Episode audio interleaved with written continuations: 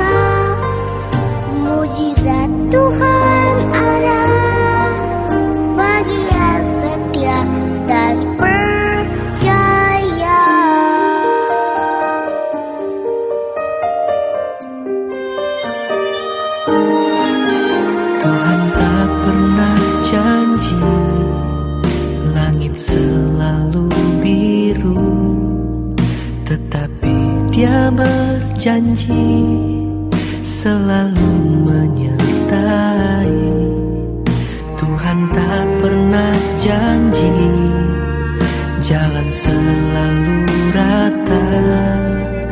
Tetapi dia berjanji berikan kekuatan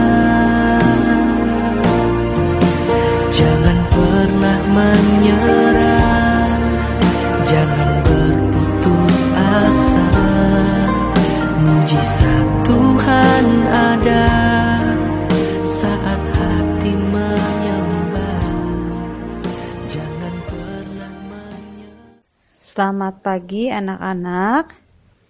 Pagi hari ini, sebelum kalian akan memulai pembelajaran pada pagi hari ini, Miss eh, Bu Yuli akan ajak kalian untuk mendengarkan firman Tuhan pada pagi hari ini dan pada kesempatan hari ini Ibu eh, akan bawakan dengan memberikan judul putus asa. Ya, tapi sebelumnya kita akan berdoa terlebih dahulu. Kita lepas tangannya, tutup matanya. Mari kita berdoa. Bapak, terima kasih untuk pernyataan-Mu sepanjang malam hingga pagi hari ini ya Tuhan. Bapak, kiranya sebentar kami akan mendengarkan dari firman-Mu. Biarlah ya Tuhan apa yang kami dengarkan menjadi pelajaran untuk kami, menjadi kekuatan untuk kami semuanya. Terima kasih ya Tuhan. Dalam nama Tuhan Yesus kami sudah berdoa dan mengucap syukur. Amin. Ya, anak-anak, ada seorang anak yang bernama Iwan. Suatu hari, Iwan menghadapi harus menghadapi ulangan. Dan pada saat sehari atau sebelum ulangan berlangsung, Iwan harus mempersiapkan ulangannya dengan belajar ya. Sama sama kita sebagai pelajar, kalau ada ulangan kita harus mempersiapkannya minimal sehari sebelum ulangan itu dilakukan.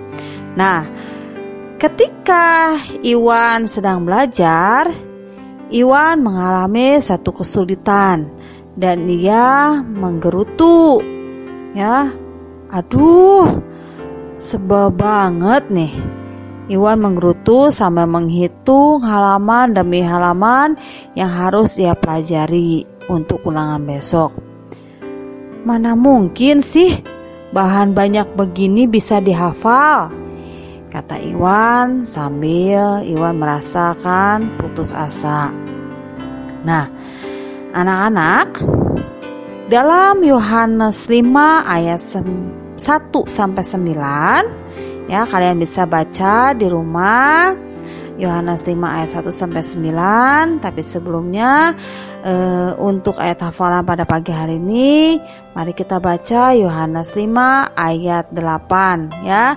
Kalian buka Alkitabnya di Yohanes 5 ayat 8 kita akan baca bersama-sama Yohanes 5 ayat 8 ya ya kita baca sama-sama ya. Satu dua tiga. Yohanes 5 ayat 8 Kata Yesus kepadanya Bangunlah angkatlah tilammu dan berjalanlah. Ya, nah, itu ayat hafalan kita pada pagi hari ini yaitu Yohanes 5 ayat 8 dan kalian bisa lanjutkan di rumah dengan membaca Yohanes 5 ayat 1 sampai 9 ya. Nah, anak-anak di Yohanes 5 ayat 1 sampai 9 di sana diceritakan ada seorang yang sudah 38 tahun lamanya sakit. Dia tidak dapat berjalan karena lumpuh ya sampai orang tersebut merasa putus asa karena tidak dapat sembuh ya. Sudah 38 tahun dia merasa dia sakit lumpuh, tidak bisa bergerak, hanya diam saja di tempat tidur sehingga dia merasakan keputusasaan ya. Dan bila ada kesempatan pun diceritakan di Yohanes 5 ayat 1 sampai 9 di situ ketika malaikat turun dan menggoncangkan kolam Bethesda banyak orang di situ di sekitarnya yang loncat ke kolam itu untuk bisa sembuh dari penyakit yang mereka alami. Tapi si orang lumpuh itu tidak bisa ngapa-ngapain ya, tidak bisa berjalan karena dia lumpuh sehingga dia selalu didahului oleh orang lain. Nah, anak-anak, di dalam keputusasaan orang tersebut karena merasa dia tidak mungkin bisa sembuh, seketika, seketika itu pun Yesus melihat ya, Tuhan Yesus melihat orang itu berbaring di situ dan Tuhan Yesus tahu bahwa ia telah lama dalam keadaan tersebut ya, sudah lama dalam keadaan sakit. Lalu Tuhan Yesus berkata kepada orang lumpuh itu, "Maukah engkau sembuh?"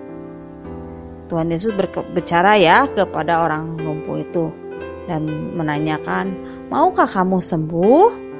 Dan pada saat itu pun orang tersebut menjawab, "Tidak ada orang yang menurunkan aku ke dalam kolam itu, dan orang lain selalu mendahulunya." ya. Tapi setelah ia berjumpa dengan Tuhan, dia merasa sudah berjumpa dengan Tuhan dan Tuhan juga menanyakan eh, orang lumpuh tersebut mau sembuh atau tidak. Sekitar itu pun setelah dia berjumpa dengan Tuhan Yesus, dia dengan yakin, dengan semangat mengikuti perintahnya Tuhan Yesus ya dengan semangatnya tanpa merasa putus asa. Lalu Tuhan Yesus mengajak orang itu untuk bangun ya, mengangkat tilam dan berjalan seperti pada Yohanes 5 ayat 8 dikatakan Tuhan berkata kepada orang lumpuh itu bangunlah, angkatlah tilammu dan berjalanlah. Dan orang lumpuh itu pun percaya ya eh, dengan perkataan Tuhan Yesus. Dan dia yakin kepada perkataan Tuhan Yesus. Dan dia pun mau melakukan uh, perintah yang Tuhan Yesus katakan sesuai yang apa yang Tuhan Yesus katakan. Dia melakukannya percis sekali seperti apa yang diperkatakan oleh Tuhan Yesus. Dan seketika, seketika itu pun karena dia taat dan eh, penuh semangat, uh, orang lumpuh itu pun benar-benar sembuh. Dan dia dapat berjalan dan dia bangkit dari tidurnya dan dia bisa berjalan. Ya. Nah, anak-anak dari cerita Yohanes 5 ayat 1 sampai 9 di situ dikatakan bahwa orang lumpuh itu taat ya kepada Tuhan Yesus sehingga dia pun bisa sembuh. Dia percaya ya, dia yakin kepada Tuhan Yesus bahwa dia akan sembuh sesuai dengan perintah yang Tuhan Yesus katakan. Ya, nah anak-anak, seperti orang lumpuh yang tadi di atas diceritakan, kita juga khususnya sebagai pelajar Jangan mudah dan merasa putus asa ya dalam hal belajar karena kita sebagai pelajar ya kita tidak boleh merasa putus asa kalau merasa pelajaran kita banyak, merasa pelajaran kita susah, kita tidak boleh berputus asa ya. Kita harus penuh keyakinan dan semangat dalam belajar. Ya. Dan kita harus yakin bahwa kita itu mampu ya. Kita sebagai pelajar harus punya keyakinan, punya semangat. Kita akan mampu dalam menyelesaikan segala tugas-tugas yang diberikan oleh guru kita, ya, sehingga kita pun bisa mencapai apa yang kalian harapkan ya cita-cita kalian ya. Bila kita merasa tidak mampu ya kadang-kadang kita akan merasa bahwa kita juga tidak mampu ya dalam hal belajar dalam hal mengerjakan tugas-tugas kita. Tapi ingat ya kita tidak sendiri ya. Kalian tidak sendiri. Nah, kalian ada Tuhan Yesus ya. Di dalam diri kalian ada Tuhan Yesus ya. Jadi kalau kalian merasa tidak mampu kalian cukup datang kepada Tuhan Yesus.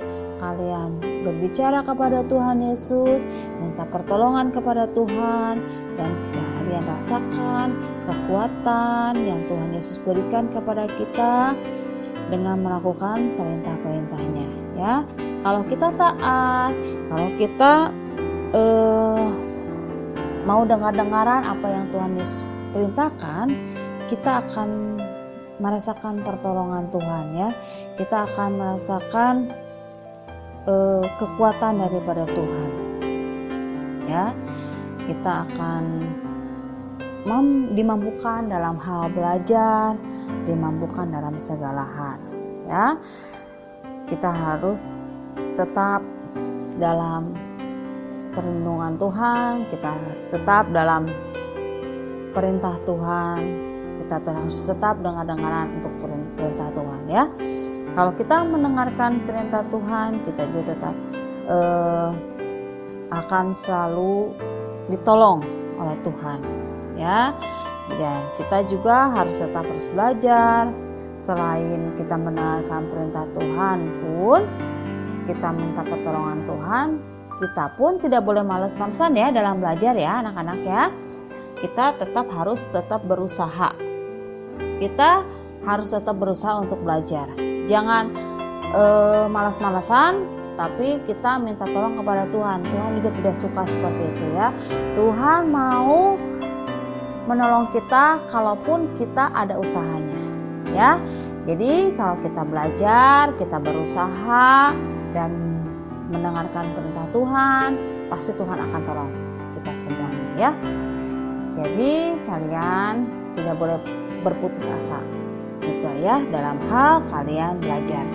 Raihlah cita-citamu setinggi-tingginya dengan penuh semangat dengan tetap bersama kepada Tuhan dan tidak putus asa ya. Anak firman Tuhan pada pagi hari ini sampai di sini. Kita akan tutup dalam doa.